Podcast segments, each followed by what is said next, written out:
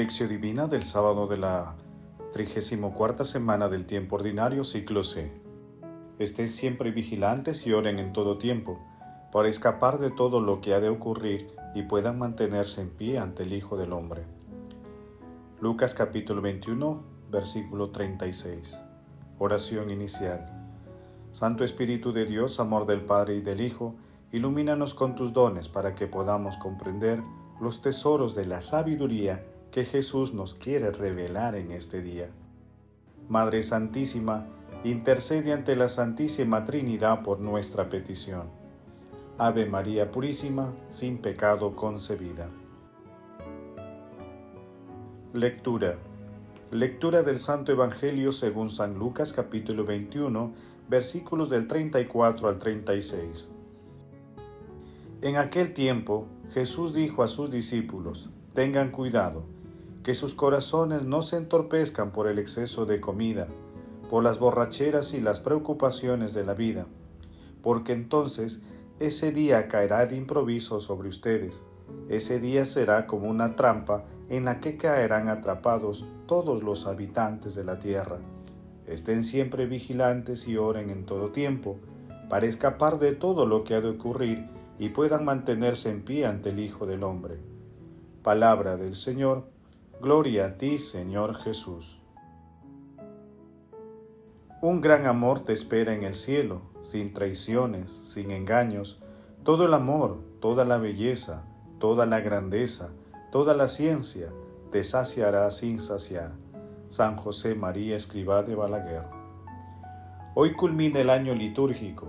Asimismo, hoy termina el discurso escatológico de Jesús en, en Lucas que hemos meditado los últimos cinco días y que concluye con una exhortación a la vigilancia y a la oración, que son virtudes hermanas e inseparables y que deben convertirse en las actitudes básicas de todo cristiano. Ahí reside la importancia de las palabras de Jesús al terminar el año litúrgico. Mañana empieza el Adviento, el tiempo de la espera y de la esperanza Esperemos al niño Jesús muy cerca de nuestra Santísima Madre, la siempre Virgen María. Meditación. Queridos hermanos, ¿cuál es el mensaje que Jesús nos transmite a través de su palabra? El único motivo que te queda para gloriarte, hombre, y el único motivo de esperanza consiste en hacer morir todo lo tuyo y buscar la vida futura en Cristo. Pero la esperanza no es posible si no hay amor, como dice San Agustín. Y en el atardecer de nuestra vida, como dice San Juan de la Cruz, seremos examinados sobre el amor. Manuel Garrido Bonaño. La vigilancia y oración son virtudes cardinales, esenciales en nuestras vivencias diarias, ya que son el eje para tener una vida animada por el amor, la fe y la esperanza. El apóstol San Pablo nos lo dice en Colosenses capítulo 4 versículo 2. Aplicaos a la oración y velad en ella con acción de gracias. La oración nos permite alcanzar por pura gracia el amor divino, y aunque muy imperfectamente, que logremos amar como nuestro Señor Jesucristo amó. La oración vigilante también sostiene nuestra fe y esperanza proveyéndonos la fortaleza para enfrentar las tentaciones que el mundo nos propone. No posterguemos más nuestro diálogo con nuestro Señor Jesucristo, con Dios Padre, con Dios Espíritu Santo y con nuestra Santísima Madre. Sigamos a nuestro Señor Jesucristo, modelo supremo de vigilancia y oración. En cuanto a la cercanía perenne de nuestro Señor Jesucristo, caminemos a su encuentro Ven Señor Jesús.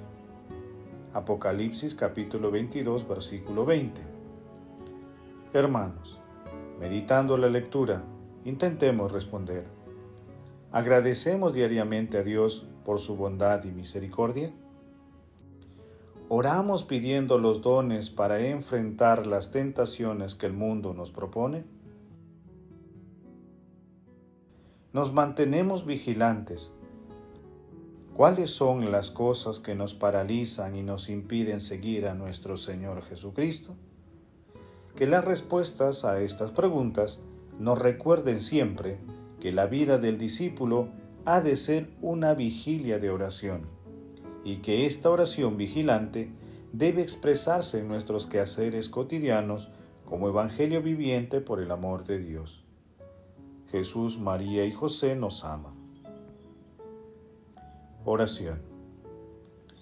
Espíritu Santo, fortalece la vigilancia y la oración de las comunidades cristianas para que ayuden a las personas a perseverar en el cumplimiento de la palabra eterna de nuestro Señor Jesucristo.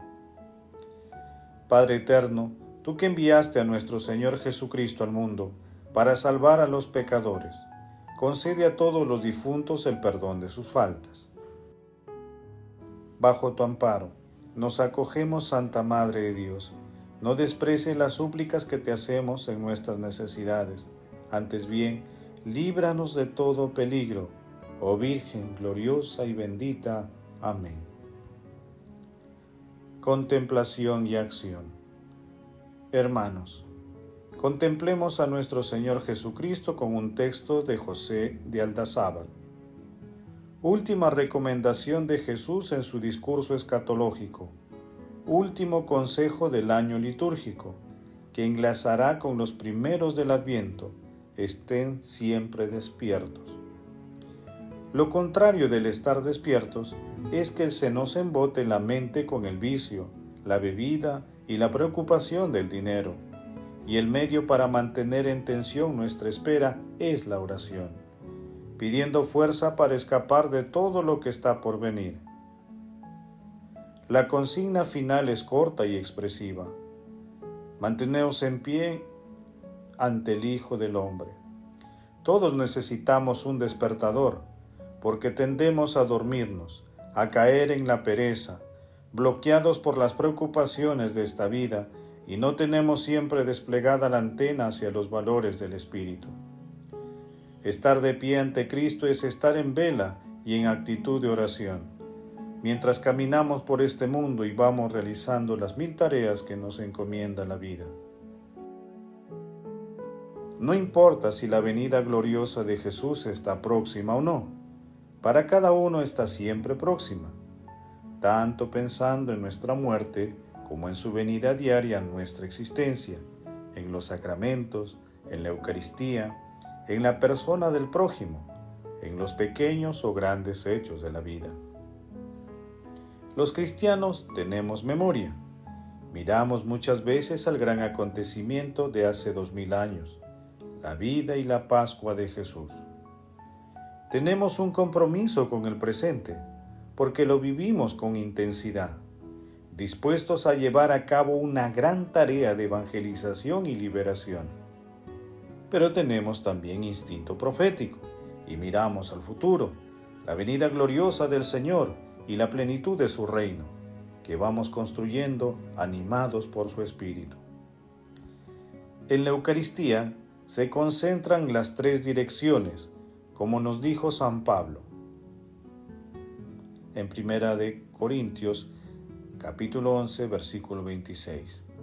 Cada vez que coméis este pan y bebéis este vino, momento privilegiado del hoy, proclamáis la muerte del Señor, el ayer de la Pascua, hasta que venga el mañana de la manifestación del Señor. Por eso aclamamos en el momento central de la misa. Anunciamos tu muerte, proclamamos tu resurrección. Ven Señor Jesús.